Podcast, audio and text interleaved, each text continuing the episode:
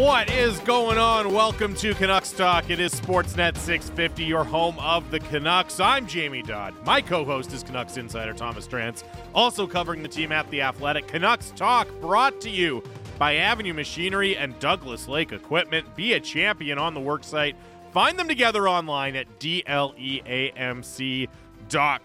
I'm coming to you live from the Kintec studio. Kintec Footwear and Orthotics Canada's favorite orthotics provider, supported by over 2,500 five star Google reviews. Find your perfect fit at kintec.net. 650 650 is the Dunbar Lumber text line. I'm here in Vancouver at the Kintec studio. My guy Drancer is on location in Nashville, uh, our intrepid correspondent for, of course, the NHL draft. We're here. It is draft week, the, the busiest, most exciting week of the offseason, Drancer. Well, and especially this year because they've truncated the offseason schedule, right? I mean, mm. we've hmm. got draft on Wednesday and Thursday. We've got NHL awards tonight. I'd expect Tuesday we'll have some news.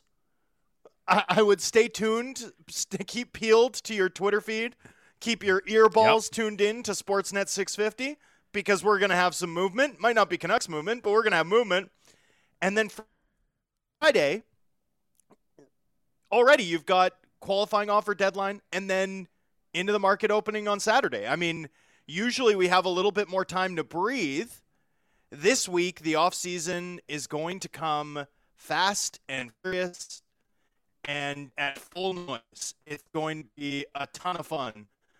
And not just because I'm coming to you, you know, a few hundred paces away from the Taylor Swift Education Center in uh, Nashville.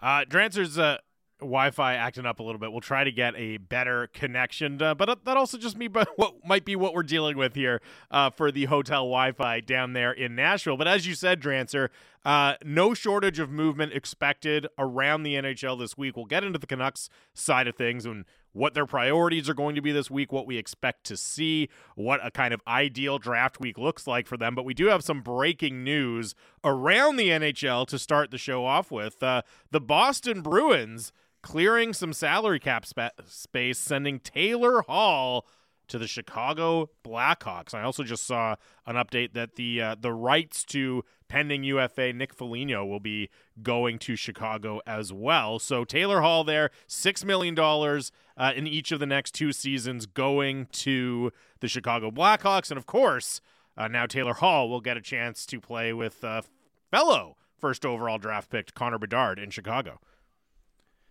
All right, let's try this again, shall we? Yeah, here you go. That sounds better. How am I? How am I coming? You're, you sound good now. Sounds good. So, really interesting that Chicago is pursuing a player of this quality, right? Mm-hmm. Because they do have virtually unlimited short-term cap space. Taylor Hall only has two years left on his deal. You know, I'd expect them to look to manage the term closely on Foligno, because while the Blackhawks have Bedard coming shortly. They don't have anyone that they have to worry about signing here. Mm. You know, like they've got three years before anybody that they really care about is going to be up for their second contract. And so it makes sense to be creative about how to use that short term cap space in particular, sort of coming back to my Alex Killorn idea from a month ago. And this would be consistent with it, as is Foligno's rights being part of the deal. Uh, just get some credible, grown-up yep. NHL players, surround Bedard with them, so that you're not completely hopeless. And obviously, but I mean, sorry, obviously Taylor Hall is still a two-way driver and a really good player, and I mean that's a nice spot for Bedard to now settle into, where potentially you've got Taylor Hall on your wing, and, and that'll help a lot in terms of having a play driver five on five as Bedard mm-hmm. adjusts to the NHL, and we do expect it will be an adjustment, adjustment right? The shot will play. He's going to be dynamic on the power play, but I'm not expecting a McDavid level year one impact.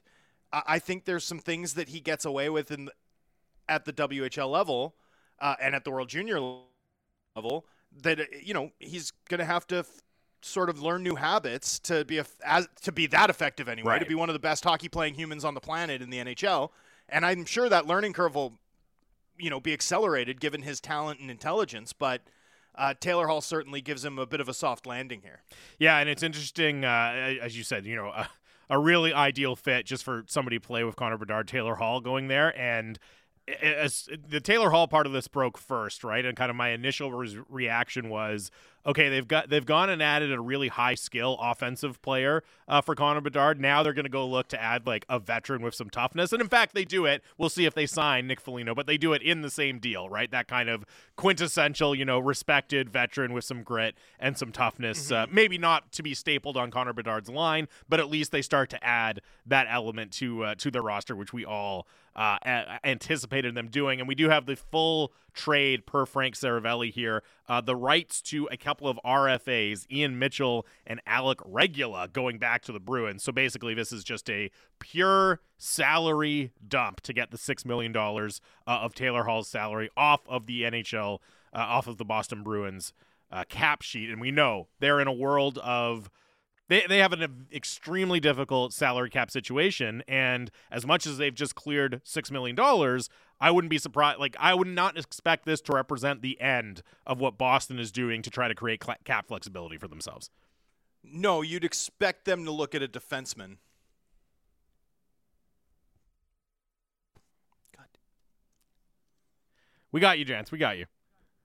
Oh, do you? Yep. nice. Well, I'm glad I didn't swear. Uh-huh. Um, the uh, the couple Canucks takeaways. Okay, really yep. quickly, because what does this mean for Canucks? The age-old question. Yes. First off, doesn't this really sort of drive home how crucial it was to buy out Oliver Ekman-Larsson?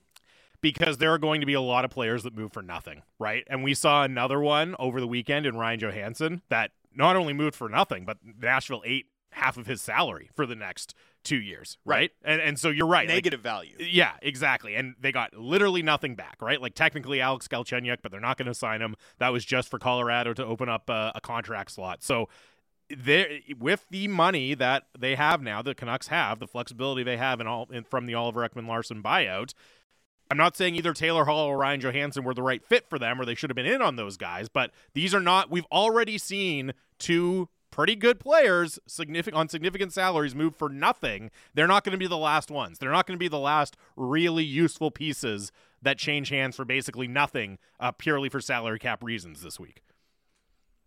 Yeah, and move for nothing or less than nothing in Johansen's case. And Johansen would loom large for me as like the guy that the Canucks could have used. Mm. Uh, to me, you know, he didn't have the PK utility, didn't have the defensive bent to his game, but six foot three, right-handed, wins sixty percent of his draws, four million dollars for for with short term, like a short term commitment.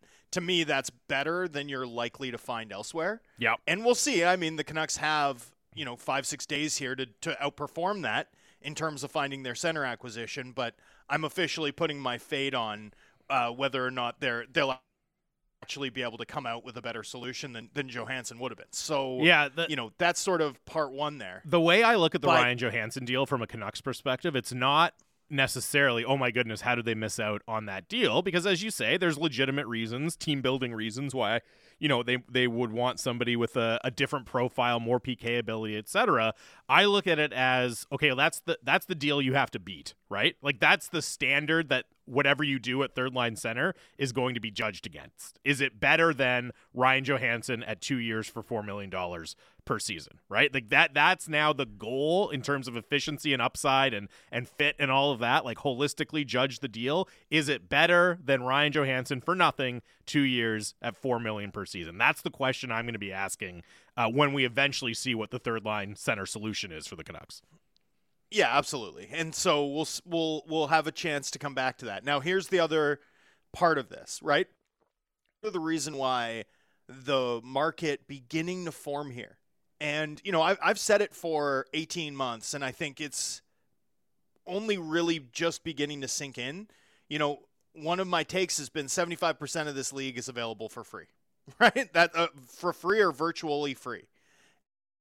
And you know, if Taylor Hall who is coming off a really effective season on a historically good team, playing a pretty significant two way role, is free at six million times two. I think that really drives home just how difficult it is to move because or move bodies. Because Chicago has virtually unlimited short-term cap space and yet they still have their own options and considerations to explore, right? You have to think about Mhm. it that way too. Could you have even given Conor Garland away for free? Yep. Becomes the question in the wake of this trade. And I wonder if the answer is no. Like, I wonder outright if the answer is no. A year ago, we were talking about, oh, that Bjorkstrand trade, right? What a home run. But given the term on Bjorkstrand's deal and the fact that they did get positive value back, even if it's modest value, um, is there a world where Bjorkstrand would have been immovable this season had he not gone to Seattle? Right? I, and, and I'm not saying yes or no. I thought he was really effective for the Kraken, right? I'm not criticizing anybody in this. I'm just asking the question given how we're seeing this market form, could you, do you think, give Conor Garland away for free, or are we at the point where actually he should be considered a negative value asset given what we're seeing with comparable or better players with less term attached to them, like Taylor Hall, uh, return on the trade market? Yeah, and a, a, lo- a lot of text coming in along these lines. 650, 650 is the Dunbar Lumber text line. This one saying, uh, Does this trade not highlight to Canucks fans why the Canucks can't dump Garland or Boeser? Another one saying, Why didn't they try to trade Brock to Chicago instead of them them taking Hall? And I think the, the Brock Boeser to Taylor Hall comparison is a really apt one. Brock Boeser makes more than Taylor Hall does, right? And Taylor Hall, okay, down year statistically, but obviously a much more accomplished player, and you have, I think, a lot more confidence about his ability to drive play uh, with Chicago than you would with Brock Boeser, right? So they're getting a better player at less money, and they still didn't have to give up anything of tangible worth. And I know somebody's texting in saying one of the RFAs, Ian Mitchell, you know, put up some d- good numbers in the AHL, but still, this is not a significant value piece going back the other way uh, to Boston, right? And I no, think if, uh, equivalent equivalent value of like a fifth or, or a fourth round pick. Right. So like You basically know, I mean, there- for free, no value here. Yeah, and so if you are, I- I think to me, and Garland's part of this as well, but the easy one to one comparable is Brock Boeser, right? Because two years left on his deal, winger, he actually makes more than Taylor Hall. If that's all Taylor Hall could return, well, it's going to be extraordinarily difficult to find a taker, certainly at the full freight of his salary for Brock Boeser. Well, and let's not forget that well, where Taylor Hall has over the course of his stint in Boston, right? Because we're talking about a guy who was over a point per game in the playoffs. Mhm. Yes, Boston lost in the first round, but this guy had five goals in a seven-game series, eight points. Yep. Okay, he's a guy who is coming off a, a season in which he only had 36 points. In fairness, but but missed 20 games. So he, so that's you know a 20 plus goal pace, and only 12 of those points were on the power play. So he would have been on pace to score 35, 38 on the power play, right? In in and around that range, and or sorry, at even strength, and his defensive value was plus. He's addressed the two way concerns about his game that used to exist in a significant way during his years in Boston.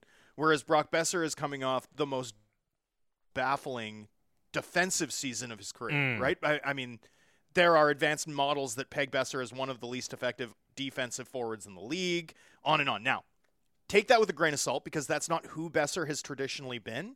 And I don't think there's like a reason for it. It's not like he had like a lower body injury that we would think contributed to that. He obviously had the the um, the wrist injury and then the infection, so maybe that harmed his fitness a bit. But there's no reason for Boeser to have been that ineffective defensively, and he's never been that ineffective defensively, even as a rookie at any point in his NHL career. So I'm not buying that that's who he is, so much as I'm saying that from the from a market value perspective, you'd look at one guy as you'd look at them as comparable offensive pieces, even though Boeser significantly outscored Taylor Hall because of the role Yep. and you know because because Taylor Hall's five on five production was still really really strong despite his lack of power play time. Defensively, you look at Hall as a driver, and you you'd look at Brock Boeser as a, as a guy with significant question marks. Um, again, I just think seeing this market unfold with Johansen, with Hall, I think really speaks to why that Oliver Ekman Larsson buyout was an absolute no doubter, like something they had to do because from the looks of it, they're just this organization doesn't have enough assets to have spent to clear the books another way. Like Mm. it, it was that, it was that, or it was parting with stuff you didn't want to part.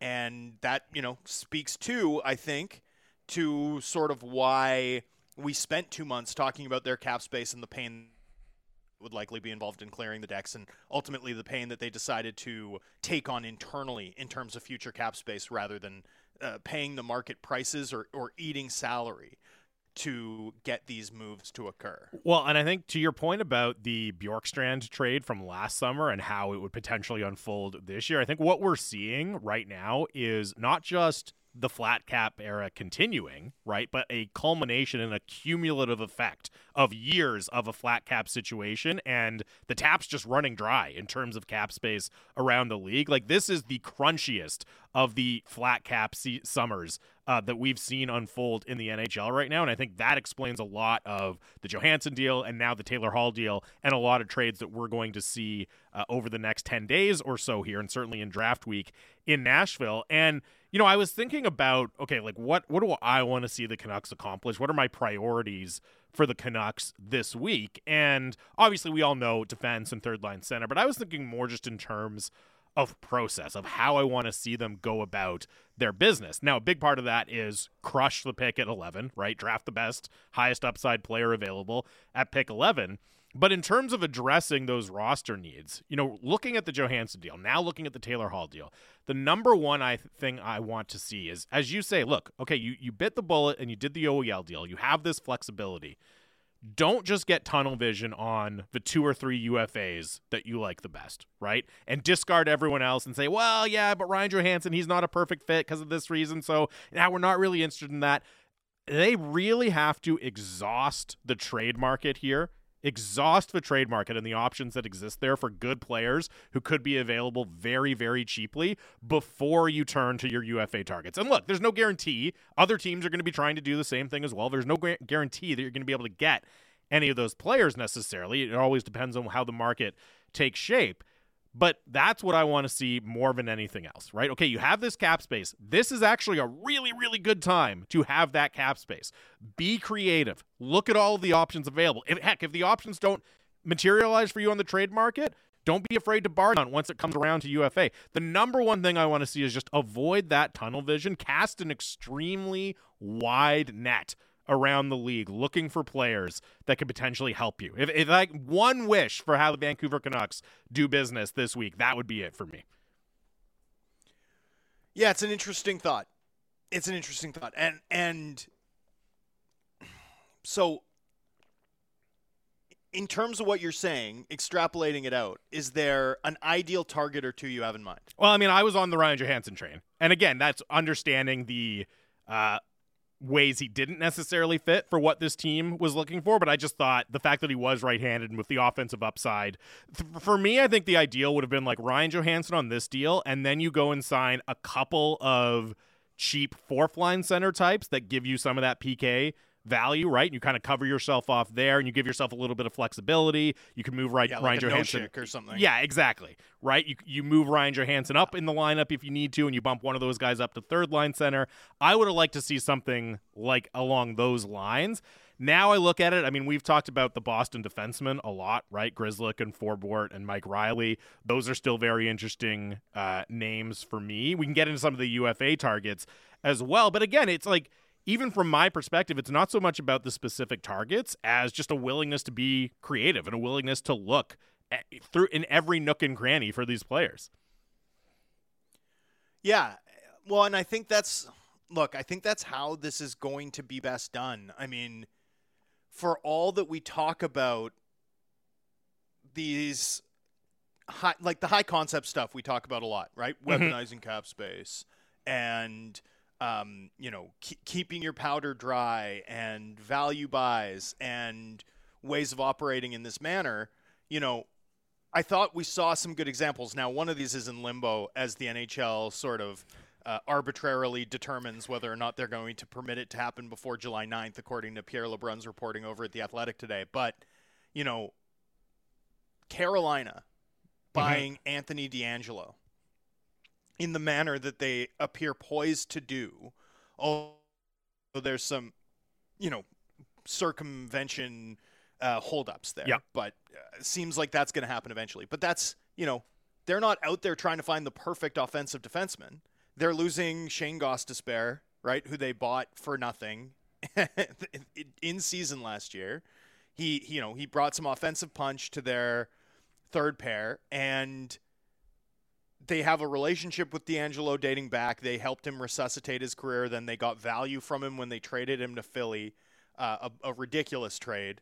Mm-hmm. And now Philly's got buyer's remorse and is willing to shop him back, shop him back to them at half retained for very little. And you know that's a perfect example. Uh, forget the forget the whole buyer's remorse and the fact that it's going to be a second t- tour of duty. It's the, you know, don't worry about replacing the guy. Don't be obsessed with finding the perfect offensive defenseman for your third pair. Oh, there's a team that wants to move a guy. We'll take him. Sure. Yeah. Half retained. Yeah. Great. Perfect. He fits in our salary cap situation. It's one year. You know, uh, they're negotiating with Pesce and they're willing to move him, reportedly, or at least willing to consider it, although it, it seemed to have cooled on that front over the past 72 hours. But you know, partly what helps you get a team friendly extension done the fact that everyone knows that you're willing to move on from everybody, mm. right? Like the the way they do business and the fact that Pesce's name has been out there really crystal. Like, do you want to be here? Because this is what that looks like. Um, you know, across the board, they're able to find these small edges that add up over the course of multiple seasons, and it's one of the reasons why they've averaged 105 points the last four years. Uh, just the way they do business. And Colorado, you know, we've been talking about Ryan Johansen as a target, and I feel like the reaction every time we've done it is like, why would anyone want to do that? Why would any team want to do that? That's ridiculous. You don't buy OEL out to take on another bad contract. And and lo and behold, it's one of the smartest teams, a recent yeah. Stanley Cup winner, and it, um, and it that, that and, makes the move. And at fifty percent like, retained, it's not a bad contract. It's not a bad contract at all at fifty percent retained there's still there's still some risk there. Yeah, his, but like if I his mean, form atrophies. Oh, yeah, but it's short he term. Need, he needs to he needs to be at a middle six level. I mean, they're they're they're ta- it's a major roll of the dice. In my opinion, it's a major roll of the dice. But because you limit the term of, yeah. of the dice roll, like for me, it's honestly a far lower risk deal than signing JT Compher and hoping that he can continue to, you know, feast on the power play. Even though for the Avalanche, you know, I remember watching some of those Kraken games in the first round because I covered the series. And late in games when they're trailing, you've got Evan Rodrigues and JT Compher out there. And, and this is, you know, no, no disrespect to either player, both of whom I think are good. But I'm watching it thinking, really, they need to upgrade those players. Mm. You know, it's not that it's not that they need more JT Comphers; they need better players. Period. Uh, I like both guys on their last contracts. I'm not sure I'm going to like either guy on their next one and Ryan Johansen, you're effectively manufacturing um, the next one, right? You don't like Ryan Johansen at eight for sure, but can you can you stomach him? Can he help you at four? That's the gamble, and and I don't think it's a like a slam dunk for sure, no question he can. I, I think there's a, a lot of real risk that that's there, but the appetite that the smartest teams in the league have um, to take on that risk to find those solutions just looks nothing like how we see this Vancouver Canucks team operate, at least historically. Hopefully, they come up with some creative solutions here because, you know, the offseason's not even close to fully run. Mm-hmm. But I think it's worth keeping those those things in mind. Like there's a reason we keep coming back to those sorts of plays, to those sorts of concepts. And it's that, you know, th- these aren't abstract this is just how the smartest teams in the league seem to be operating these days. And it would be nice to see the Canucks operate with something like that level of creativity and ingenuity. We got to take a break, but just very quickly on Carolina and Tony DeAngelo. Again, I think very instructive because it wasn't, we love this player, we have to keep the, him at all costs. And it wasn't, this player can't help us, get rid of him. It was their interest in Tony DeAngelo has been based on how he fits into the market, right? When he wanted X amount of salary and he had X amount of trade value, they were willing to move on. Now he's available at a much reduced price and he fits what they're trying to do now, right? It's it's not just looking at players and evaluating them in a, in a vacuum and okay, how does their style fit what we want to do? It's how they're positioned in the market, what they cost, what they cost to acquire, what the opportunity cost of not trading them would be based on their demand around the market. And I think the DeAngelo and Carolina experience really highlights how they do that. All right, it is draft week. Drancer is down in Nashville. Next on the show, joining us, uh, he's going to be a big part of Sportsnet's draft coverage this week. Our guy Jason Bukala uh, will join us to uh, tee up everything and preview of the draft. It is Canucks talk here on Sportsnet 650.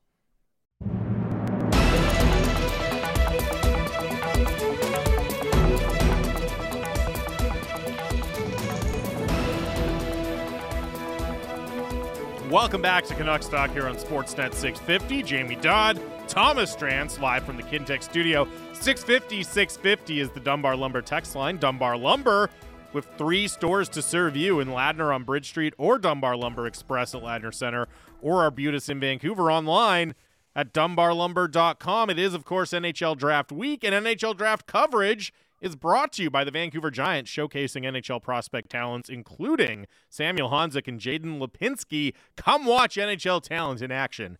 Go to vancouvergiants.com slash tickets. Uh, Drancer is down in Nashville. I believe our next guest is joining us from Nashville as well. He's former NHL scout, a regular contributor here on our show, and he's going to be a big part of Sportsnet's NHL draft coverage on TV as well. Our guy, Jason Bukala. Jason, thank you as always for doing this. How's Nashville? It is uh, steamy, Oh, yeah? steamy hot. Like yeah, like 40 degrees out there with Woo! the humidity. So I'm uh, I'm sequestered in my room, trying to get as much work done as possible Yeah, get bump that AC up and uh, and, and stay hydrated. It's going to be a busy few days down there. So, from a perspective of uh, a scout and and just an overall kind of team front office perspective, these two days leading into round one of the draft. Obviously, you've done so much homework and legwork and spent so much time assembling your list prior to this. What are these last couple of days leading into it like for a team and a scout? Well, it, it you know, first of all, it's it's it's the most fun part of the job, no no question. You know, you you built up to this stage and this week. Um, but having said that, uh, you know, you you've uh, you got your draft list. Uh, you're you're kind of splitting hairs here at the end. Um, but this year, especially more than any other year that uh, in recent memory, I can tell you there's a lot of stress in, in a lot of these rooms, and the reason is that there's a lot of talk going on with uh, with a, a relatively low end free agency market on the Mm. horizon, and of course salary cap uh, implications across the league. Um, there's a lot of talk going on about picks being moved, bodies being moved, and um, it makes it exciting but stressful at the same token. So it's an exciting kind of stress, if that makes uh, makes sense. in, in a typical year, and obviously every year is going to differ a little bit, but by the time it's you know the start of the draft on Wednesday or whatever day, and, and team number one is uh, is stepping up to make their pick, how much of a handle do you have? How much confidence do you have in kind of guessing how the first you know ten to fifteen picks are going to unfold? Um, you know what? I would say pretty confident. You know, overall, I would say that uh, there's there's usually at least one kind of outlier in there. Um, but for the most part, the first ten or fifteen, um, you know, it's of course in different order, but uh, pretty confident, pretty comfortable. Um, the one thing that you get, it's like anything else in life. The, the longer you're in the league and certain staffs are together for you know a long period of time and and you can start to predict you know their trends and and how their general manager likes to build their roster their their organization. You can kind of start to get a feel for those teams that you know oh that's that's you know a Vancouver Canucks style player. That's a Winnipeg Jets style player. You you get comfortable with that. It's it's not as easy as that but uh experience uh you know the Dallas Stars like Joe McDonnell's been around uh, with Jim Nill you know going back to their Detroit days and now in Dallas. And and I can pretty I feel pretty comfortable, you know, about the type of players that they like to draft and um, and target, and so you can start to predict, uh, you know, some of these teams and what they're going to do a little bit more comfortably, just with experience. Jason, how much chatter, how much uncertainty do you have this year in your new in your new role on the media side of the game about teams moving up and down? Do you think we're going to see much movement in the first half of the first round on the draft floor on Wednesday? Uh, you know, going into coming here on the weekend, I would have said I had more confidence in it. Now, what I'm Mm. seeing is um, bodies being potentially moved from NHL rosters and and, tra- and, and top picks being traded out uh, um, instead of the moving up, moving down scenario. So I'm less confident in it right now. Having said that, you know, there's some teams that I believe are going to be active. Uh, you know, Pittsburgh, uh, their cupboards are bare prospect wise. They've got the pick in the 14 slot. Um, but they just don't have a lot coming through the system. So, you know, that's a team that I would take a look at that they would likely be entertaining a trade back scenario to pick up more draft capital. Um, you know, even there in Vancouver, um, you know, I think they're going to make the pick at 11, but I would also absolutely suggest to you guys that they're going to do their homework and say to themselves, well, if we have three players staring at us or four players staring at us at 11 still that we really like, and because we don't have a second round pick, you know, do we pick up the phone and and just uh, kind of wade into that territory? So I think the calls are going to be made. I'm less comfortable right now saying there's going to be a lot of movement in the top 15 outside of Pittsburgh. Do you think the flat cap is going to have such an impact? And we all already saw Taylor Hall acquired for free yeah. by the Chicago Blackhawks today. But do you think the flat cap is going to cause teams to part with picks that maybe two, three months ago before the market formed. Um, and, you know, it's not just Hall, it's also DeAngelo and Johansen and, uh, you know, the retention that's like some of these guys are available for less than free. Do you think teams are going to react to what they've seen and the conversations they've been able to have over the past um, over the past week and sort of begin to consider parting with picks that they would have had no intention of parting with, uh, you know, as recently as let's say five weeks ago? Yeah, I'd say it's very possible. Um, wow. A lot of moving parts with the flat cap. I mean, it's um, you know, I'll, I'll, I'll double down on it. Actually, I'll, I'll expand that strategy discussion. And there's rumors uh, afloat about Pierre Luc Dubois potentially landing in LA. And um, mm. the flat cap, what that does is it um, they have to be very comfortable about him. Let's just say that they they take him on next year and allow it to get to next off season, if you will, before they give him the big deal, the big extension. Um, trying to see where the cap is exactly going to fall. Um, I think there's a lot of moving parts, guys. Like a million dollars across the, the landscape in a, in a bump is is problematic for a lot of teams. Like we can't sugarcoat it. So I don't know. Like there's, uh, I think everything's on the table. All strategies are going to be explored. I don't have a concrete answer for you, other than to say that when you start to see guys like Taylor Hall, who still has value, um, you know, under underwhelming a little bit last year, I would suggest, but he still has value. When he gets dumped like that for basically nothing, because I don't think they're going to qualify Regula. And uh, Mitchell played for uh, Jim Montgomery at Denver, so I can see that maybe being a fit. But it's it's a dump, you know, it's a dump of a quality player. So um, I don't know. It's I'm torn about it. I don't know how you guys feel. I don't love it. You know, I don't mm. love it that we have to that we have to do it because I, I'm not so sure that it's great for the game. I know it's not great for the athlete because you're you're you're in no man's land. These guys have families and everything else, and um, I don't love uh, I don't love that we have to be in that position. Yeah, it's not ideal. I mean, we'll see. Some interesting trades could come out of it, but I think in general, it's teams, the worst. Yeah, teams would it's teams would worst. prefer to have the flexibility, right, and the ability to more easily yeah. do a lot of different things. Uh, one team I wanted to ask you about: the draft is in Nashville. The Preds are in a really interesting situation. You know, they make the Ryan Johansen deal to create uh, even more cap space than they already had. They have a ton of picks in this year's yeah. draft, including a couple in the first round, a couple in the second you know, Barry Trotz new on the job, but already everything we've heard publicly is that he he sounds like he is not afraid to be aggressive. Could you see Nashville doing something to kind of steal the show on Wednesday night? Oh, yes and no. I, I think they want to make those two picks. I, I don't. Um, again, I think that they're going to explore some of their options. I mean, you know, picking in the muddy middle is never ideal, right? Like when you're picking 15, 16, it's it's never ideal the only um, qualifier that's different this year is that the depth of the first round is so elite. Uh, so this is an anomaly this year. Like you're going to get a player at 15. Like on my mock draft, I have Oliver Moore going there, and you know, in a normal year, Oliver Moore would be a top 10 pick, if you will. So, I mean, for him to fall to 15, it's it's more of a reflection of the draft class. So I think that they're going to get really um, good players where they're at. But I also think that uh, they're going to shop that second pick in the first round and see if they can't move up because they have so much draft capital. Mm. I mean, oh my goodness! Like, uh, you know, they've got their own second, Pittsburgh second.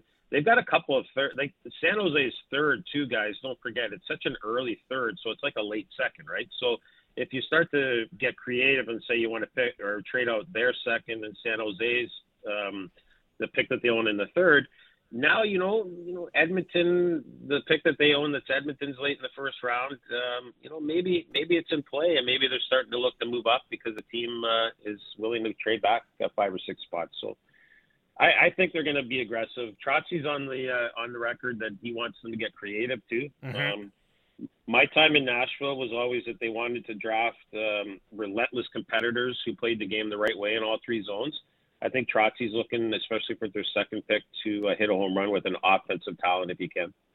In conversation with Jason Bukala, Sportsnet NHL draft analyst here on Canucks Talk Sportsnet 650. So obviously, one of the uh, the players most in the spotlight, or at least has most questions surrounding this week, is Matvey Michkov, and it does sound like teams are going to have the chance to meet with him finally uh, after not being able to do so at the combine. Obviously, how important are those meetings going to be in determining where Michkov actually goes on draft day? It's really important. I mean, they, they want to look him in the eyes. They want to they want to take a look at his body language. Uh, he doesn't speak uh, almost any English whatsoever, so it'll be done through a translator. Um, excuse me. He, um, you know, he's got to he's got to convince some people that he wants to be playing in North America. And you know, I'm not you know, I'm lukewarm on it to be perfectly honest. Like, it's really going to depend on the team. Like, um, you know, he's going to go play. I believe he's got a, a, number of teams that he will definitely come over and play for. Um, he's probably going to say that he'll come play for anybody, but I'm not so sure I'm believing that. I'm not buying that stock right now. But here's one thing I would say.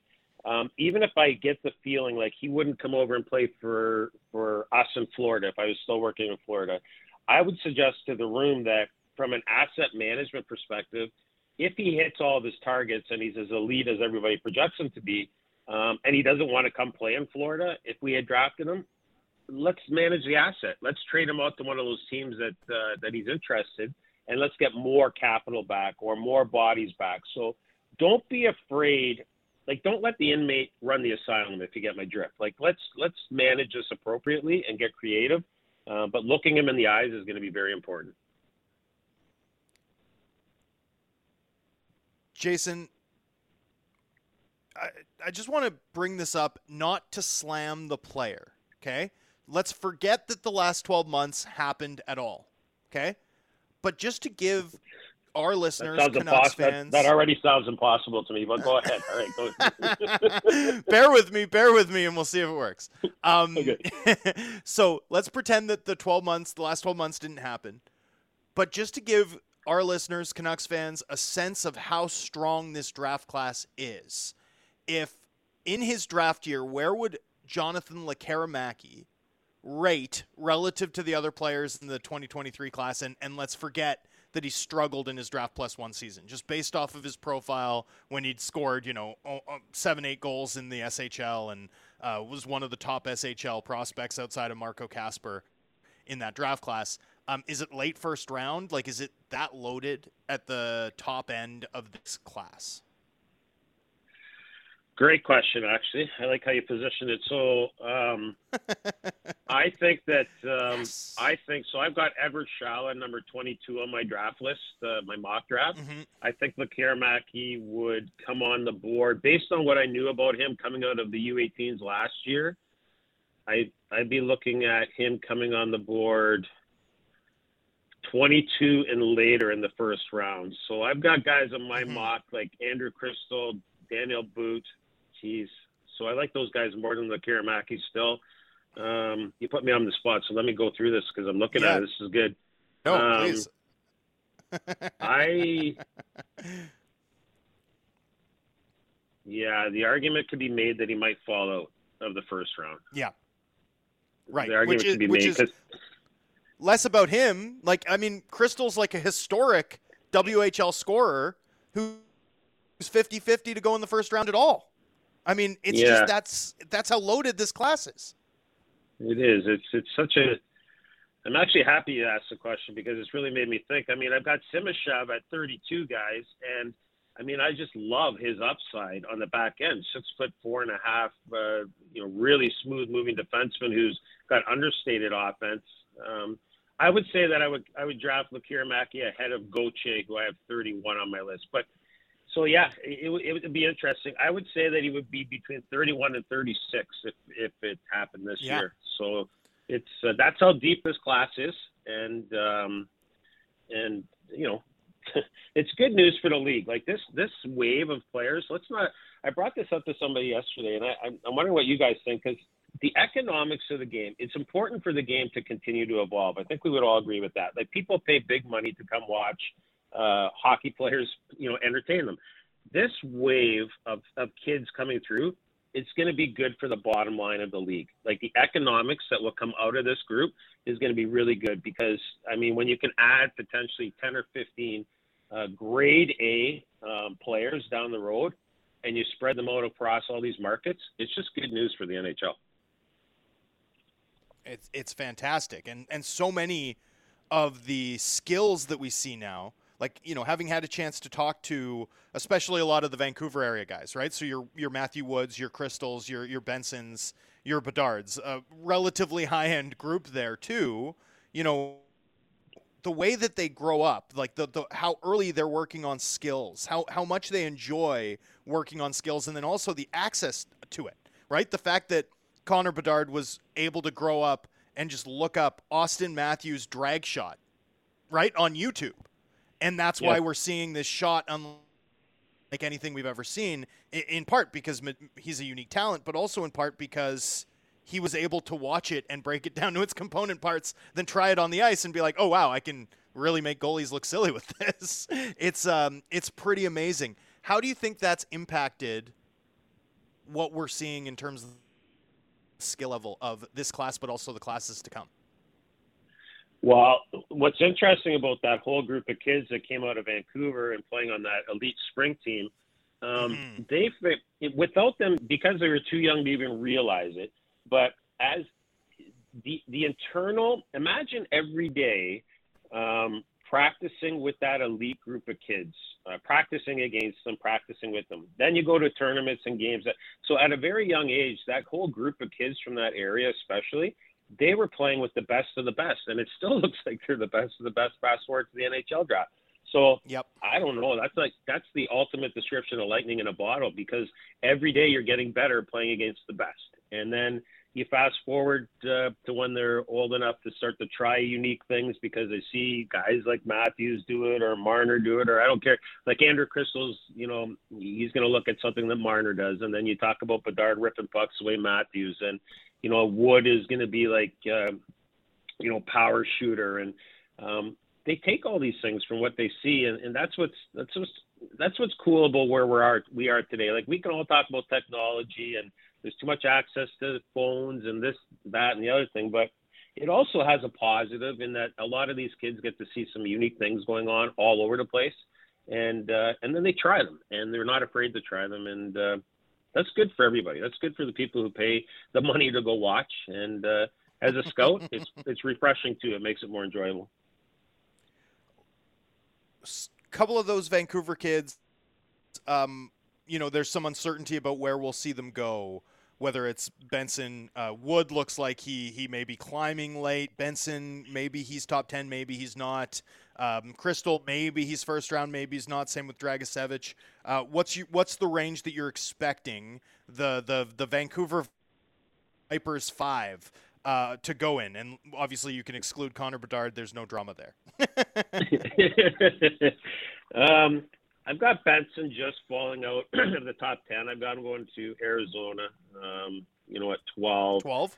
Um, yeah, at twelve. Jason, I have him going to Arizona. Jason. Yes. Jason, I don't want to live in this world. I don't want to live in this world. No, I, I know what you're going to say because he goes right past the Canucks. I know what you're going to say. I, I, J- but, Jason, Jason, I don't, I don't. I'm going to spend a decade telling telling this entire market I told you so. They're going to hate me. I can't live in this world, Jason. What else is new? Uh, I've got Sandin Pellikka going to the Canucks Good at point. 11. Um, so mm-hmm. uh, Benson though 12, um, you know Cristall in the early 20s, uh, Woods climbing. Um, there's no question about that. I hear a lot of momentum on him. I've got him going to Detroit at 17, but I could easily see him going to Detroit at like uh, nine uh, as well. I, I, just think that they so, would sorry, value. So the, you're. You're, you've got the Canucks passing on Benson, and you've got Wood completing the Hronek trade. Stop it! I, what are you doing, Jason? I know, I know. It's like, it's like I'm sticking uh, pins in your eyeballs here, but I. I mean, oh man. Just, uh, you know, it's just the way she shook out on my mock. I, I don't know. I don't know. Yeah, no, just dude, just no regard for your boy Thomas Drance in putting together this mock. I understand. You have you have a job to do. I get it. Hey, Jason. One, uh, just speaking of your mock, and everyone can go check it out uh, up at um, up at sportsnet.ca right now. Just a couple of names that stood out to me. One, Colby Barlow going to the Flyers at seven. That's a that's a name we've heard linked with the Canucks as well. And then the one that another one that surprised me in the opposite direction was uh, you had Dalibor Dvorsky dropping all the way down to 19. Is there is there maybe some uh, backwards momentum with Dvorsky right now after he rose after uh, such a strong tournament earlier in the process? You know, I just um, I looked at the body of work for everybody across the board on Dvorsky. Let's start with him. And um, he ended the season on a high note, but there were some ebbs and flows in season that I couldn't uh, ignore. And so um, that's just where he. It wasn't that I don't like the player, or you know, I didn't, you know, that I'm, I have reservations about him being a first round pick. I just like the body of work and the consistency of the other guys ahead of him more, and that that was it. So uh, that last 10 days uh, did him well, and I know that he's been a riser on a lot of lists, but um, you know I had to put some perspective into that uh, into that slot. As far as Barlow goes, um, kind of similar. Um, he he rose a couple of spots for me. Um, coming out of the combine, this is one of those anomalies where you come out of the combine, you talk to the kid, you listen to him, you listen to you know his uh, commitment, his direction, um, how he self-identifies where where he's got to go as a player, and and he moved up a couple of slots. Uh, I just felt like I don't think that they should trade Konecny. Here's here's how I'm piecing this together a little bit. Just bear with me. All right. Um, I I think Konecny could be part of the, the the solution in in Philly. They need a lot of things. I think Barlow complements a guy, whoever it's going to be in the middle, who plays. Uh, um, some skill and, and, with that heavy type of uh, power uh, scoring, and his leadership is elite. So if you're rebuilding your your club, you're going to have to look at the character aspect as well, and he's got elite character. Jason, appreciate the time. I know it's a busy few days for you. Uh, look forward to seeing you on our TVs on Wednesday, and uh, I think we'll try to connect again on Friday once the draft is in the books. We'll uh, we'll do a post mortem with you. I'm looking forward to it. Yeah, and okay, everyone the go read his will cursed- include. Well, the post-mortem will include Your- your whatever cursed mock transfer and I get up. well, yeah, hey, it's going to include whatever transfer I get up to the rest of the week as well. absolutely, So, uh, absolutely. I'll, te- I'll text you when we're done, but uh, but I might not get over the uh, the cursed mock draft for a bit. It might take me an hour or two here. Sorry to let you guys down. It's great, great to be on though. So hopefully we I'll appre- be here on Friday for you. we appreciate it too. Thank you, Jason. Okay, guys. See you. Bye bye. That is uh, former NHL scout uh, Jason Bukala, and of course now doing fantastic work covering the draft for Sportsnet. He'll be part of our coverage on TV on Wednesday. And I mean, you're talking about the cursed mock draft uh, that he has up from a Canucks perspective. I did also really enjoy. He had uh, Dmitry Simashev, who we've talked a lot about, going all the way to the last pick of the first round to the Vegas Golden Knights at 32, and it would be the most NHL thing ever if after after so much kvetching and whining about how the Golden Knights, oh, they were they were gifted a team by the expansion draft, and then oh, they were over the salary cap in the playoffs. If the rest of the NHL lets them draft a six foot four, hyper intelligent, hyper mobile defenseman uh, with the 30 to 32nd pick in the in the first round of the draft, like it's just that Man, would be the if- quintessential Vegas experience. if Simashev gets that low, that is the steal of the draft. And you're right, that Yeah. would be that would be more painful than Wood at 17 and Benson at 12. Like, but I swear, Books put it together this mock draft to troll me personally. Uh, anyway, go check it out at Sportsnet.ca. Bukala doing great work, and he'll continue doing great work this week. And we'll chat with him again to recap the Canucks class on Friday. Yeah, looking forward to that. It's going to be a lot of fun. And uh, we'll continue to uh, preview the draft. You can get your questions in 650 650 to the Dunbar Lumber text line and some more uh, off-season tidbits on the Canucks, and uh, some we'll get into some of the things that happened and didn't happen around the NHL over the weekend as well. Lots more coming up. It is Canucks Talk, Sportsnet 6, 650. Everything Canucks before and after the games. Canucks Central with Dan Riccio and Satiar Shah. Subscribe and download the show on Apple, Spotify, or wherever you get your podcasts.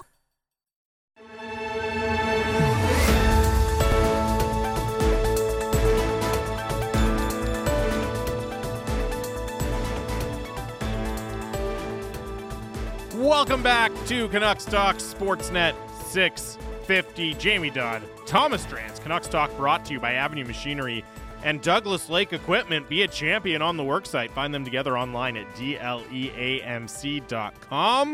We are live from the Kintec studio. Kintec Footwear and Orthotics, Canada's favorite orthotics provider, supported by over 2,500 five star Google reviews. Find your perfect fit at kintec.net. 650 650. 50 is the Dunbar Lumber text line. Um, I, I did have to uh, before we get into some of the other stuff uh, to talk about right now, Drancer. I do have to say I read your uh, your Canucks mailbag up at the Athletic Part Two today, and scroll down, you know, through the whole thing. Uh, great read. Everyone should go check it out. Uh, and the final question, asking you to come up with a three-team deal to help the Canucks this year, and instructing you to get creative. And lo and behold, in your in your scenario that you invent, who ends up on the Canucks? None other than Will Borgen. Uh, you you are nothing oh, if not on brand at all times. I, I designed the most on-brand three-team trade imaginable for the Canucks to land my guy Will Borgen. A steal, a steal. Yeah, it's a steal trade. Hey, it was just, a pretty pretty solid. It was a pretty solid three-team yeah, deal. Absolutely. No, I just it's such a great insight into uh, in, into your life. just like cooking up scenarios where the Canucks can acquire what can acquire Will Borgen. So uh, there you go. Um, 650, 650 again is the Dunbar Lumber I text mean, line. Go ahead. It makes sense. It makes sense. He's good.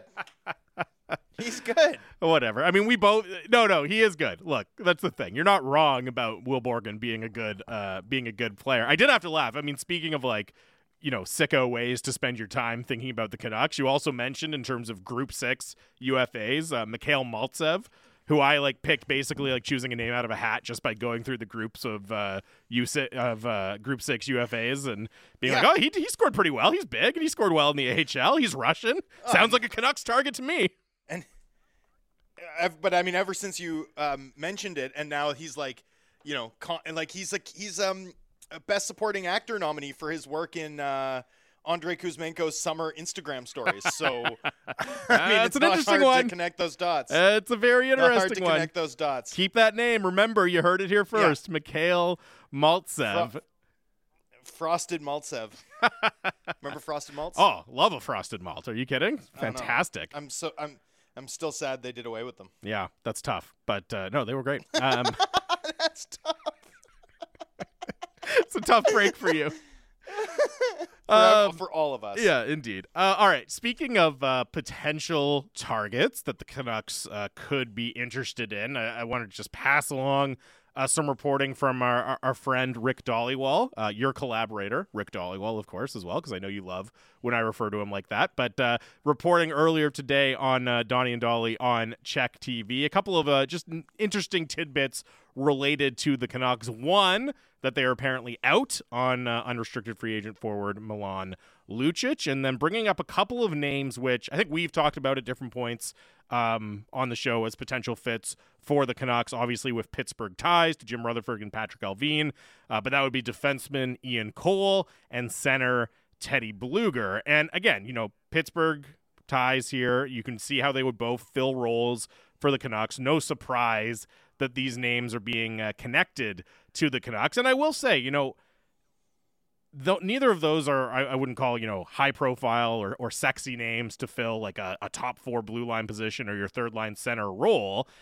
but they are the types of players for me at least that if and it's a big if if the term more so even than the dollars if the term is right for those players i have absolutely no problem whatsoever going after those types of players to fill the Canucks holes. I would rather you do short term deals, right? Short term manageable deals with Ian Cole and Teddy Blueger than feel the need to go out and splurge and overcommit to guys at the top of the market. Now, the question is are you actually going to be able to get them on short term? Does it get too complicated? Are there too many bidders?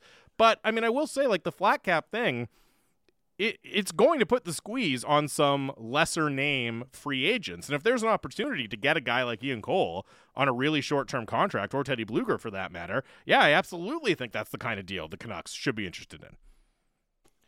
So I agree with you conceptually, but I think it becomes a little tougher to swallow given how the team has functioned and the moves that they've made over the course of the past, let's say, eight months, Mm. right?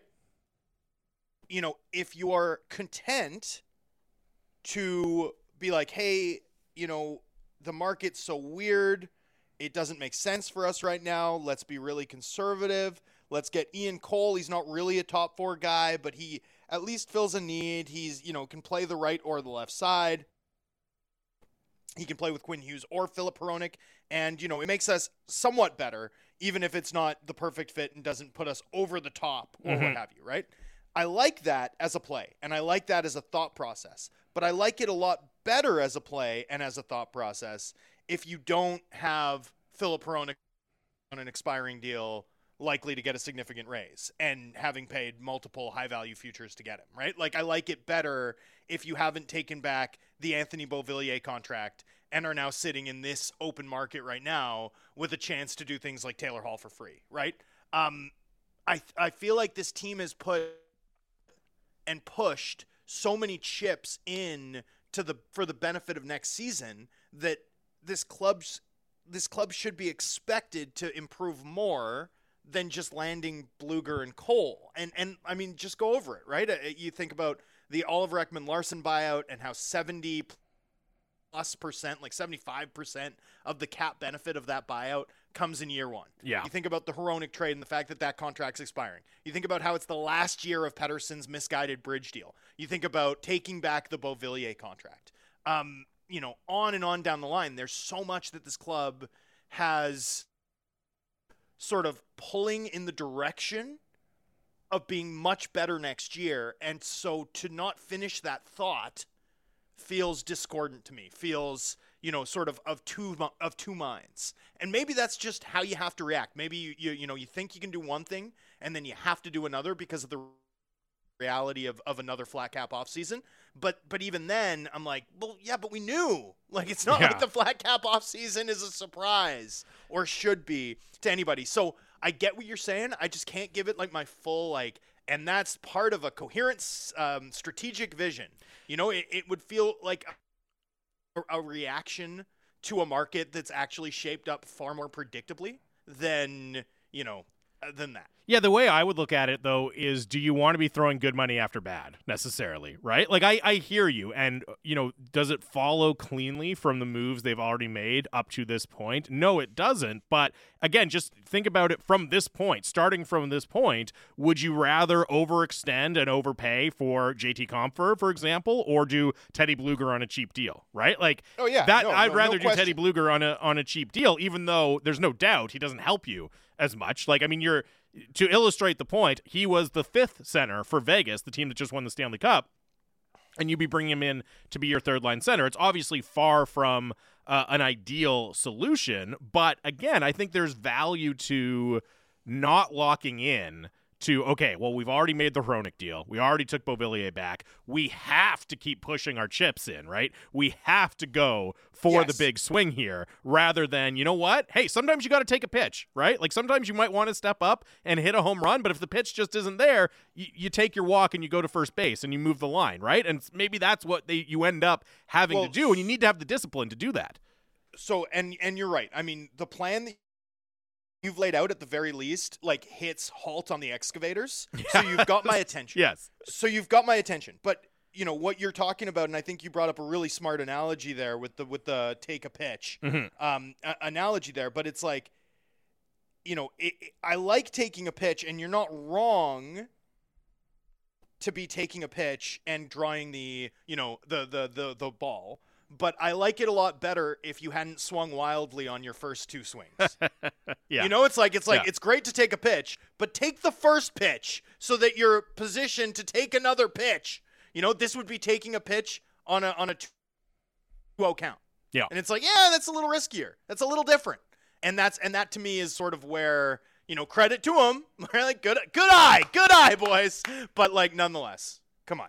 Yeah, I mean, I guess it's it's uh, to to extend to awarded. extend and torture this analogy even more. It's one thing to like lay off to lay off and get on base when you've got like you know Barry Bonds hitting behind you, and it's like, oh yeah, he, he's gonna he's gonna drive me in, right? And that would be a team that has you know, well, we've got these guys, we've got all these prospects coming next year, and we've got this draft capital, so we're gonna lay off here, uh, but we're gonna be able to do some damage down the road versus you know, laying off a pitch and getting on first base when you've got like John Mc- McDonald or whoever coming up, right? A, a, a no bat, all defense shortstop who might not be able uh, to drive you in. Anyway, as I said, torturing that analogy to the point of uh, confusing all of our listeners desperately. But Cru- crucio, crucio on that on that particular analogy. Um, absolutely. but uh, but no, I, I so look, I fundamentally we agree here. I just you know I, I agree with some reservation because I do think that there were routes for this club to be set up to play a totally different game in a market that's going to reward those teams capable of doing it and which you know I think we've already begun to see it reward those teams. Uh, Taylor Hall being free is is one example. You know I think the Philadelphia um, example. We'll see if they end up getting that trade across the line, but that's a you know they've they've been able to execute a couple smart deals here to juke the value of their trade chips. Um, you know to potentially get off of other deals. And you know those teams position themselves to do it, and then on the buyer side, Colorado, uh, Phil, uh, sorry, uh, Carolina. You know that there were ways to position the Canucks to let this market work for them, right? And and they they just didn't do it, and they didn't do it despite it being really evident for like 16 months that this was coming. So that's where you know I, I just can't get like full throated like Mm. yeah Ian Cole, Teddy Blueger, like yeah. you know, I, I, I expect this team to make bigger upgrades, and and for for another reason, it goes beyond Jamie, just the way that this club has built their particular pawn wall or or position themselves going into this offseason. Um, like there's still smoke emanating from a crater around the city of Calgary, right? Yeah. The um the situation in Winnipeg is fraught. Now, both teams could just return substantially the same roster, and this could look very different. But it feels like there's going to be a lot of work to get those organ like even if those organizations don't deal a Backlund or a Lindholm or a Hanifin or a, a Wheeler buyout or a Pierre Luc Dubois trade, although it's pretty clear That's- that that's that one's come coming. down at Yeah. some point soon. Um, you know, Scheifele, Hellebuyck, like even if some of the biggest names on both of those teams do not move, it's going to be hard to patch together, you know, a, a team that's all pulling in the same direction in the wake of a summer that has played out like this for both of those franchises. And those are, you know, that that's the eighth and ninth place team in the West last season. Um, then throw in Nashville, who, you know, it looks like they're not going to trade Saros. So I don't think we're going full scorched earth Nope. Um, in Music City uh, this weekend, but we are going to see a younger team. We are going to see a team that's comfortable sort of shading around the edges as opposed to trying to draw you know something big and bold um, this upcoming season uh, with a new coach and you know still a really good back end and still a really good goaltender but you know not a lot of star level talent up front except for Forsberg who's you know getting older and has you know uh, been injured uh, somewhat frequently the last three years. Uh, th- there's a window of opportunity for this team here. Like the you know i don't want to say the red sea is parting because it hasn't yet but it's threatening to. You can Mm. see you know the, the like polarity of the water beginning to pull in a way that completely contradicts gravity. Um, there is a path. There is a, a more meaningful path open for the canucks here to you know strengthen their wild card case this upcoming offseason than there has been in years. And as much as I'd love to see this organization aim really high, right? Uh, you know, aim far higher than they have for the past decade. Um, you know, there's nothing wrong with being good. Like, there's nothing wrong with being better. There's nothing wrong with being fun, right? Yeah. Um, I still worry that this team is stuck. I mean, that's my overarching criticism. Is I worry that this team has made moves that will leave them stuck in the mushy middle, and in fact, I don't really see a way around that anymore.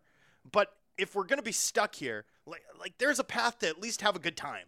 And at this point, you know, I, would like that. And and I don't know if Blueger and Cole qualify uh, or or getting invitations to my good time party. I don't know. Teddy Blueger, fast, fun, fun to watch. Maybe you don't love him as third line center, but I I could get behind uh, Teddy Blueger. But I hear what you're saying, right? And especially about. I've, i mean, he's been on my he's been on my uh, uh, Selke ballot in the past. Like I've been a fan. I just it's been a while since we saw that like elite defensive impact from him. You know, um, that's fair. I don't know. By the I way, like this is this the, is a total aside. Answer to Vancouver's problems. The, the answer to Vancouver's problems is the guy who couldn't get in Vegas's lineup. Oh, yeah, no, exactly. I mean, that's it's it's a really easy way of looking at it and looking at the deficiencies, right? Like you're promoting a guy who couldn't crack the Stanley Cup. It's one thing to take a guy who was like, you know, forced into a smaller role in a really good team and moving him up one role, like one one spot in the lineup, right? It's another to take a guy who was a healthy scratch and you're putting him into uh, into your third line center position, even if I think he's a useful player. Uh, as a total aside, yep. I did not realize that Teddy Blueger was Latvian until today. That had somehow oh, yeah. that had somehow escaped me. That his real name is Teodors, but everyone just calls him Teddy. That that came as a right. major major shock uh, to me until today. But uh, maybe maybe I was the only one who was missing out on that factoid. Um, the point about the way the West and the Pacific Division could be shaping up. It's an interesting one, and it, you know we've talked a little bit about what the stakes are for next year. And looking at it in that light, really the question I was kind of thinking of this morning, thinking of today, what are the stakes for this week, right? Like by this point next week, we're going to have such a better image and picture of how the Canucks look going into next season, right? It doesn't mean all of their work will be done, but it's reasonable to expect they're going to make some significant additions, uh, some significant changes over the next week. And, you know, I think what you're getting at is how significant do those improvements have to be for this team for for you or for anyone else for a fan and for the organization to consider it a success because I've been kind of working under the assumption of I know the team wants to take that major step forward, but I'd be content with a smaller step forward along the lines of, you know, the Ian Cole and Teddy Blueger variety players. But that question, right, is just going to determine so much like how much do they need to improve and how much pressure internally do they feel the need to improve uh, over this next week? Like uh, we really we really need to kind of settle on that question before we start okay evaluating how they performed this week if that makes sense. So I mean you know, the, the how much pressure uh, you know, I think a fair bit. Again, like I don't understand how their moves can be viewed in their totality, right? Like looking holistically at what they've done, looking for, at everything from the timing of the Tocchet hire, uh, the way it was rolled out, the black eyes they were willing to take publicly, in, in you know exactly when Bruce Boudreau was fired, and you know uh, the Hronek thing.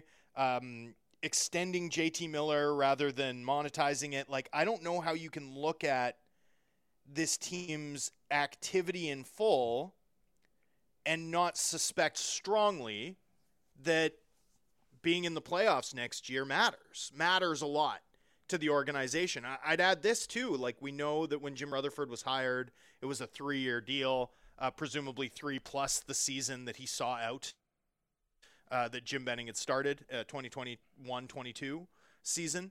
Um, so presumably there's some internal incentive too, if your hockey operations staff, to negotiate off the back of a playoff berth.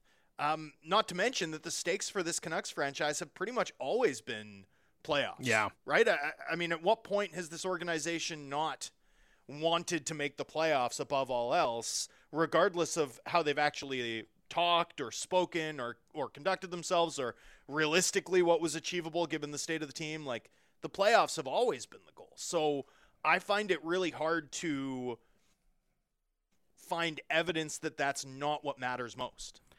Yeah, You and know, I mean, like, what- it's what would you point to? No, what you're- you point to in suggest? You know, You're right. the The evidence would be if if their if their most significant acquisitions are, for example, Ian Cole and Teddy Blueger, right, or players of that ilk, of roughly that uh, that caliber. Like that's going to be because it's hard to sell that as we've made these moves and now we think we're a really strong playoff contender. You know what I mean? Those are Right. very much cautious moves. Now that could be we're kind of circling around it, but that could be why they're not they're not going to do those moves because it would be really hard to sell uh, to sell them as kind of all in playoff moves. But you're right, the normal mo of the team is well push for the playoffs as hard as we can, and I, I think it's interesting too. Like Alan Calgary texts in, uh, why are we trying to give them an out? Uh, for the team just giving us a good time. You do not re-sign Miller and Boeser and all that for being fun. This management group needs to be judged on not how fun the team is, but on how good they are. They got this team stuck. And that's a that's an interesting text from Alan Calgary because the sense I get is there are eh, from Al at least, right? There's this kind of on the one hand, he recognizes that maybe the smartest thing isn't to keep pushing all in, going for the playoffs, but also that there would be this real sense of frustration, which is kind of what you were alluding to, right? Having made these moves, if you don't at least get a playoff team out of it, well, it's like, well, what was the point of making all of those moves? Yeah. Well, and I mean, I don't think I'm giving them the out so much as, you know, I think I think to be fun, it you know you've got to win. Like to You got to win at least a, a- at there's a least a certain- certain amount for sure. th- there's a there's a there's a built-in assumption, you know, that like y- you're not having a good time when you're when you're eliminated in uh, November. No, You know, no. um, as as they say, there's uh, there's two um, you know, there's two modes in the NHL. There's uh, there's winning and there's hell, and that's been pretty much it. Uh, Andrew and Langley text in the team has spent money on lower tier guys who have minimal to no impact. When they've spent highly, it's been on guys who are complementary pieces but don't drive play while expecting them to. Aim higher. I'd rather pay the high price for quality pieces. Stop trying to work around the fringes. Get impact players. That's from Andrew and Langley. I don't disagree at all with the uh, w- with the philosophy of well, let's target guys who can really move the needle and do the job for us, and actually significantly improve this team and go out and get them. That's I think that was the thinking behind the Filip Hronek deal. I understand that. I just don't know how many how many cards they have left to play in that way, right? Because of the salary cap situation, because of their assets. I don't disagree at all, right? Philosophically, go add elite talent if you can do it. It's just I'm not sure the Canucks are in a position to do it over the next week or so here. No, I, I think that's I think that's right. But, you know, I'm curious to see like we've talked a lot about the Rutherford the Rutherfordian MO, right? Mhm. And you know, the the take one piece and split it into two and maybe that's not possible because of the hard cap, right? But also the pursuit of a star.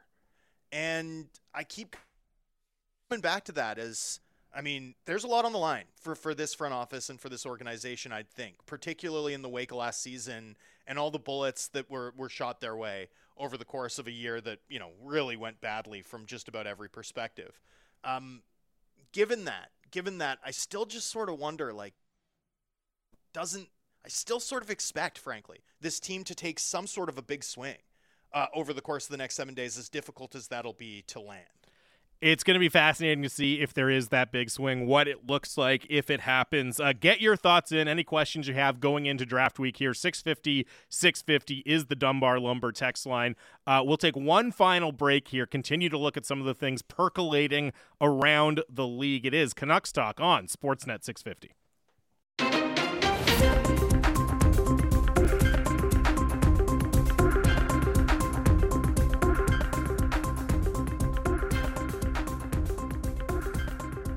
Welcome back to Canucks Talk here on Sportsnet 650. Final segment of the day, live from the Kintec studio. 650 650 is the Dunbar Lumber text line. Dunbar Lumber with three stores to serve you in Ladner on Bridge Street or Dunbar Lumber Express at Ladner Center or Arbutus in Vancouver online at dunbarlumber.com. It is draft week, and our NHL draft coverage is brought to you by the Vancouver Giants, showcasing NHL prospect talents, including Samuel Honzek and Jaden Lipinski. Come watch NHL talent in action. Go to vancouvergiants.com slash tickets. And uh, I'm here in Vancouver. Drancer's on the ground in Nashville, preparing to cover the NHL draft on Wednesday. And just by the by, to uh, to get you caught up on what our coverage will look like, of course, you'll be able to hear the entirety of the first round, including every pick, and obviously the Canucks pick with Dan and Sat on Central on Wednesday. They'll speak to the Canucks pick, assuming they're they, they stay in the first round and make one. Uh, and then at 9 a.m. Uh, well, actually, starting at 8 a.m. with Halford and Brough, but then at 9 a.m., Drancer's going to be on the floor in Nashville. You know, as I said, our intrepid correspondent, and then on the air, it'll be myself with Bick and Randip holding down the fort, getting you covered. The Canucks have a bunch of picks in rounds three and four, so we'll carry all of that live, and uh, I'm sure we'll check in with Drancer on occasion there as well. That's what it looks like on Thursday. We'll be on there from 9 to 1 uh, with Sat and Dan taking over right after that. So lots of great coverage coming up. And then, of course, we'll have you covered on July 1st as well. Uh, this text, speaking of the 650 650 Dunbar Lumber text line, Tanbeer texts in Doesn't Mikael Backlund feel like the perfect 3C for the Vancouver Canucks? And feel free to read. Feel yeah, free to read my response. I response. saw your response back, which is wow, a good Tanbeer take, and yeah, like Mike, Mikael Backlund, phenomenal, sorry. phenomenal Wait, third wait. line center. Go ahead. Dude, don't bury the lead. we can't we can't move past a good Tanbeer take so quickly. Um, I, I, I I've changed my mind. Anything is possible. All right. Um, but here's the thing. Like, I know you've been making the point recently on air and in your writing that a lot of players, like most players around the NHL, because of the flat cap, are available for free. I don't think Backlund is one of those players, right? Given how how much respect he has around the league, his accomplishments, his reputation, and his ability as a defensive Well, player, his one year of term left, His one year of term left. like That's- he's that's it. and the fact that he would be a, yes he i agree he would be a perfect third line center for the vancouver canucks he'd be a perfect third line center for every team like from no matter what team you are in the league what position you are there's no one that couldn't use mikael backlund uh, on their team now not everyone would be free to go after him even you know with just one year of term left but like that's the type of player that if he is on the market, you're going to have to bid for. You're not getting a pure salary cap dump. You're not doing a problem contract for pro- problem contract swap. So yeah, like I I love the fit. He would be a great player. He'd be a great addition to the team. It's just you run into the problem of the relative lack of assets for the Canucks uh, compared to other teams around the league. You do. You do. And, you know, that's where, you know, my, my word of the day optionality comes in, right? Mm. And, you know, the overall fact of the matter being that, you know, and, and I mean, this PLD situation is a really interesting one to monitor because the Kings look like they had got some of the way there based on the reporting. We even heard some names involved, right? Yep. I follow and Vilardi and company. But Montreal, who as we spoke to Arpon Basu, and I'm glad we did last week, right? Mhm. Because now our listeners have a good frame of reference for this. Montreal, according to reports now, I believe my, from my athletic colleague Pierre Lebrun, um, are sort of, you know, oh, okay, wait, wait a minute. we're gonna, we're not gonna not put our finger on the scale here. We're gonna put our finger on the scale a little bit. Yeah. Um, and and then it becomes a bidding war, right? Then then first of all, great for Winnipeg, right? Like Winnipeg's got to be thrilled um, that you know if Montreal's been spurred to action, that they've got some uh, leverage again. But also now it becomes a matter of like whose brand of kung fu is better. you know, this is very much Cobra Kai um, versus um, Miyagi Do, but just in terms of asset value, not in terms of wax on, wax off, and versus use your rage and aggression and be a bully. But the overall Karate Kid reference, I think, holds together, which is, you know, at the end of the day, when you're at the Sun Valley tournament, you got to win the match. You got to win the match. You got to score two or three points here. And whichever team's able to get that flying kick on the nose is going to land the player.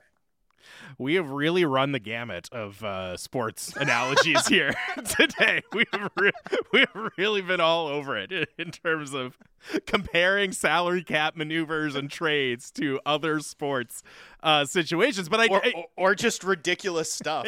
yes, or just absolutely uh, ridiculous stuff. Uh, as somebody texted in earlier, like, so you guys are saying the Canucks need a touchdown? It's like, yeah, that's basically what we're saying. They need to they need to shoot a touchdown here.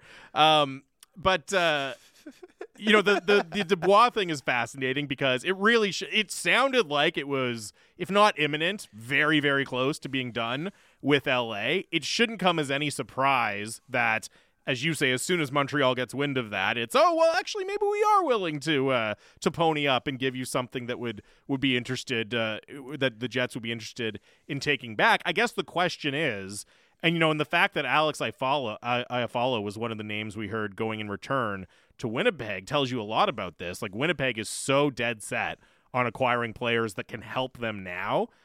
Does Montreal have enough to offer them in those terms that they're willing to do business? And of course, then the the, the final piece of the puzzle is is Pierre Luc Dubois actually interested in signing a long term extension with the Los Angeles Kings and going there? Or is it more of a, hey, I'm going to do this, so Montreal, you better step up to the table to, to get me where I actually want to go? Well, why would he be leveraging the team he's going to? Because he wants a certain dollar figure. Like he if he wants to go there, but only if the price is right. You know what I mean? Right. So like, hey, don't think I'm just going to come there on a sweetheart deal. Watch me. I'll go sign long term in LA if you guys don't get serious. That would Got be it. that would be the logic. But I understand what so you're saying. a leverage play on the contractual side as opposed to the asset yes, side. exactly. Yeah. Um, yeah. Okay. So that's interesting. The I I suppose that could be part of it. I, at the end of the day, when you're dealing with these pre-agent deals, you're dealing with a very complicated Mhm. three-dimensional or four-dimensional in this case uh, set of set of negotiations. So okay, I, I I get that. I just think that ultimately too, once you are allowing additional bidders in the pool, you're weakening the team you're going to. Yep. You know, and that and- you need to be a little bit careful about that too. Yeah, I mean that's fair. Right? It's, like so much of this comes down to what is unknowable from our perspective, which is like exactly how much weight does Pierre Luc Dubois put on all these different factors? You know what I mean? Like how much weight does he put on Right. the city versus the the contract versus uh, the ability for the team to win? And we can guess and we can you know go on based on what we're hearing reported and everything, but the actual allotment and proportion of all those uh, factors is is impossible yeah, to know. personal and private. Yeah, yeah. exactly. And, and that's going to determine so much of it here.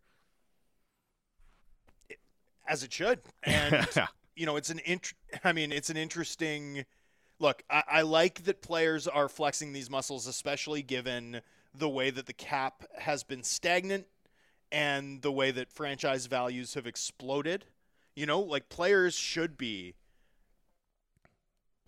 getting absolutely everything they can in terms of choosing, shaping their ideal outcomes Mm. in a league where the best of the best only earn a certain amount and you know players can only like there's there's a large class of NHL players making 770 uh, 750k a year right it's not like the minimum salary guarantees that your family set for life right like and it's not like the the best of the best players are making 40 million dollars annually like they are in the NBA or, Mhm. or MLB or eh, pretty much every other professional sports league of comparable size so you know for Dubois I mean, good for him.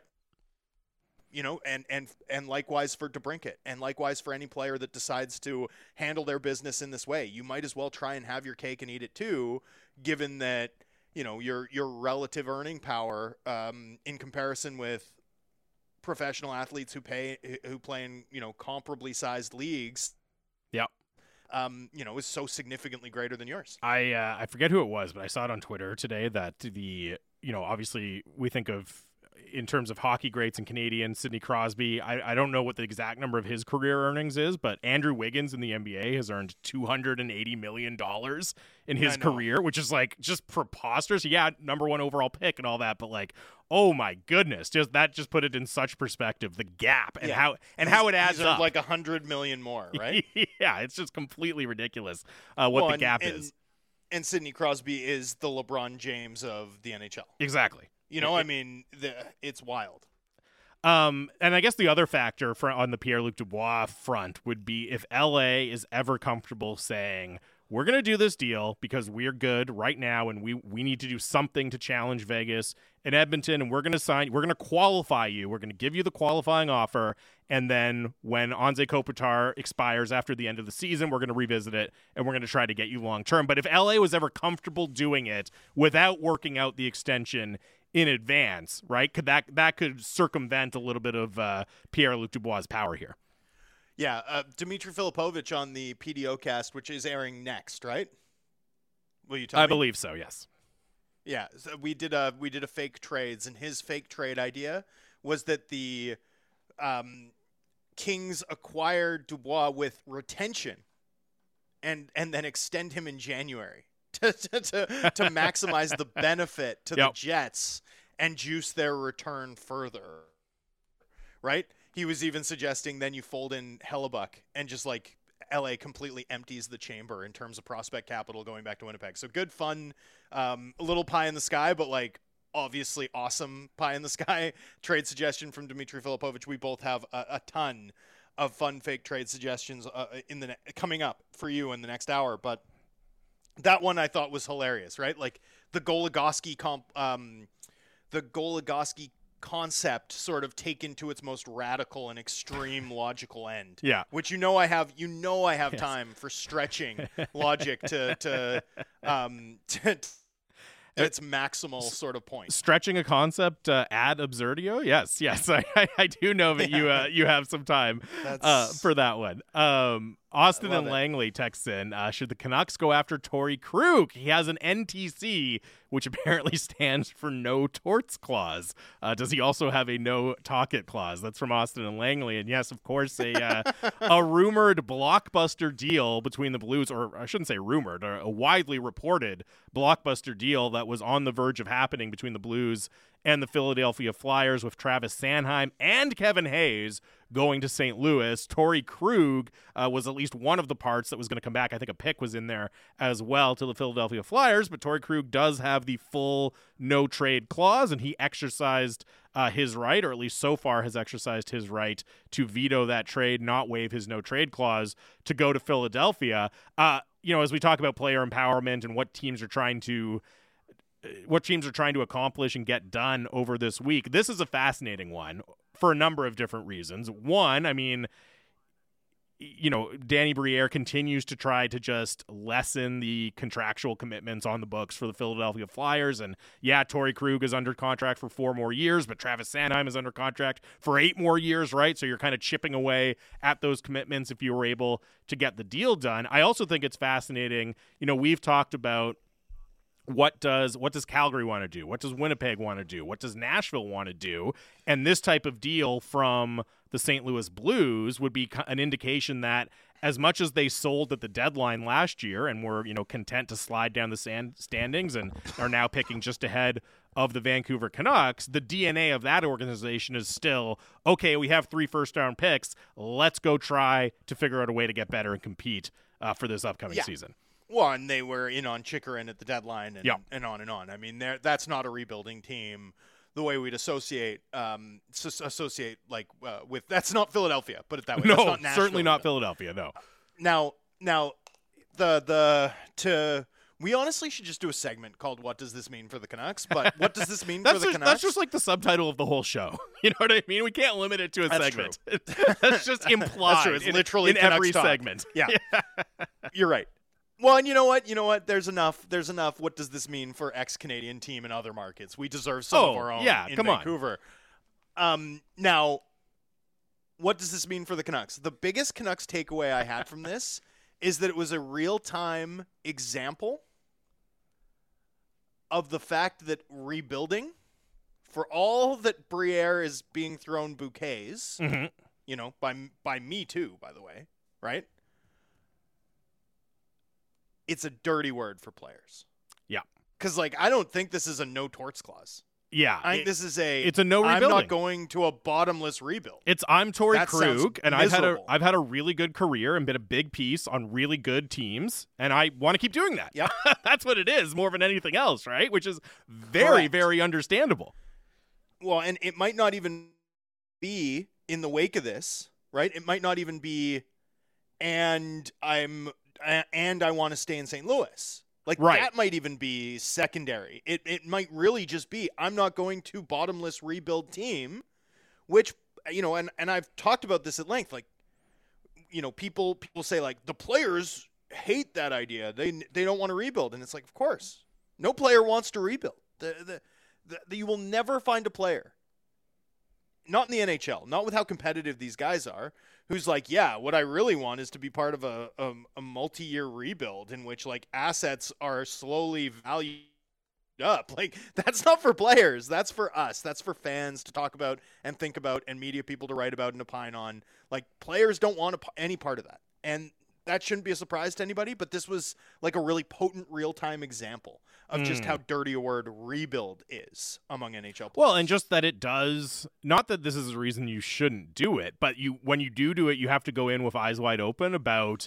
like there are there are costs to doing it, right? And there are extra there's extra friction and extra barriers to getting deals like this done because you are being so open and so forceful with how you're Mhm. rebuilding, right? Like that's that's just a reality because we all love to do the, you know, fantasy trade, fantasy GM trade machine thing, right? And okay, they're going to make 5 trades in a row and they're going to sequence them did, like this. did a whole hour of it. Yeah, and it's no, and it's, it's super fun. But then when you're actually in that position, especially in the reality of the NHL, where so many players, so many players have at least some form of no trade protection, right? Not the full no trade like Torey Krug does, but at least some form of no trade protection. Like it is a it's a thing that you have to consider and again not a reason not to do it not a reason to take a different path than what philly is doing but just something you have to factor in when you're you know think dreaming up all of the incredible rebuilding trades that they can do Yeah, for sure. And the Blues, though, um, the Blues have this intractable issue on defense, and it's intractable in part because of the no trade protections involved. Uh, with all all four of those overpaid guys who didn't function very well as a defensive unit this past year, right? And and so that's the other thing we're beginning to see. Uh, the Blues have over committed to a blue line group that's not nearly good enough. Yep. Does that sound familiar? and and is now sort of holding back a really talented group of forwards in, in some meaningful ways. And it's an issue that's like really, really tough to fix. Um, and that should be a guiding principle too as we head into this offseason and think about what teams need to do and what players uh, are, are going to be available and which defensemen are going to move and, you know, how's a team going to approach what they want to do with Noah Hanifin and on and on, right? It's like Faulk, Krug, Parayko, Leddy, you know, there there have been times, maybe less so for Leddy, but certainly for the other three, where like those guys were some of the most valuable trade chips in the world, Mhm. right? Uh, over the and and not like in the distant past, like three years ago, Parayko would have just been an oh my absolute goodness. A- a, a- home a- run a, bidding war. piece. yeah absolutely. And now i mean Yeah, they, they all they're know, all I- under contract for at least three more years and they all have a full no trade. Some of them forever. yeah and they all have Yeah, the full no trade. Like and- that's a tough position the- to be in.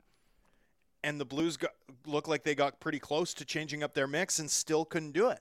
And so, you know, that's the stakes of free agency. Like when when we talk about Ryan Johansen as an option, right? When we talk Mm. about the imperfect trade targets, when we talk about Grzelcyk, when I, when I'm singing Cody Cece's praises at length, like part of the reason is, hey, two years of Cody Cece, that's a lot better than whatever it's going to take to land X unrestricted free agent defenseman. Yeah. Right? That's a lot better for me even, you know, cuz cuz let's go like if you go to Evolving Wild, right? They're they've got this contract model. It's not perfect, but 0.82 R squared in terms of projecting contract outcomes last um, last year. You know, for a player like Ian Cole, uh, two two year commitment at three million. Okay, like that's fine. You know, you can live with that. But Mhm. but their model also says that there's a one in three shot that you you need to sign him for three or four years to get the deal done, right? I mean, there's a there's a 35% chance according to their model because their model shoots out the the number that we most often cite as the most probable outcome. But there's a 35% chance that it's a three or four year deal between 3.25 and 3.7. and and doesn't doesn't that diminish your appetite hundred to see the. Canucks pursue that type of route and like pretty significantly? Yeah, no, hundred percent, right? You know? the, the the caveat with it, whenever you're talking about, just like when you're talking about should they trade for this player, it's like, well, what are they giving up? And the caveat with the UFAs is the same. Well, how much term Right. and how much money are they giving them? Right? There's Yeah, how there- much are they overpaying for? Exactly, and yeah. for how long? there's a number there's a number I would love Ian Cole at, and there's a lot of numbers that I would not like it uh, whatsoever. Uh, w- we'll end on this note. This just came into the inbox. Uh, it has nothing to do with the draft or the offseason, but I do want to pass it along. Somebody texts in Did Daniel Sedin really do the grouse grind back to back to back 11 times? And yeah, this just came uh, over my Twitter feed, courtesy of, uh, of the great Dan Murphy of Sportsnet. Murph tweeting, just heard that at the multi grouse grind challenge that took place on June 21st, Daniel Sedin did it 11 times. First run in about 52 minutes, last one in 55. That is simply outrageous. 11 consecutive runs on the grouse grind, 52 minutes to 55, basically flat time for all 11. And just let that be an early warning shot for all of the uh, new Canucks prospects that are going to be coming to development camp next week. When you're doing the grouse grind, you have a very, very, very uh, difficult standard to live up to in the form of Daniel Sedin. A monster. Like, that's outrageous. Like just what an absolute monster. Yeah. but you know 11 what? times? That's par for the what? That's par for the course, man.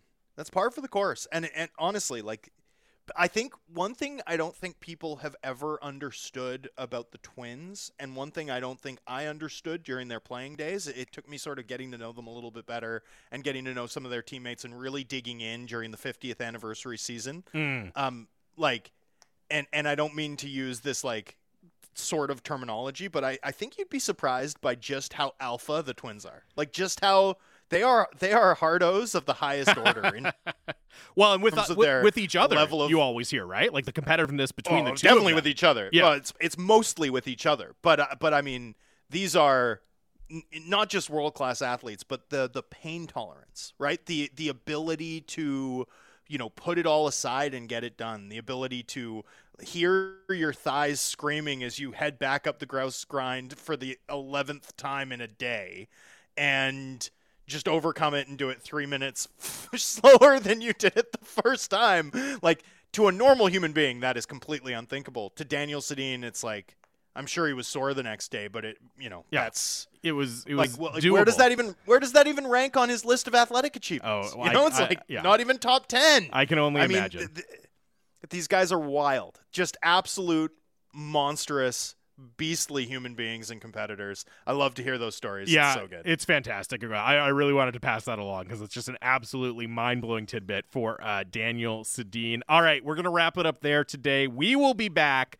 Uh, Tomorrow for more draft coverage with Drancer on the ground in Nashville, and of course, wall to wall draft and free agency coverage all this week. It is the home of the Canucks, Sportsnet 650.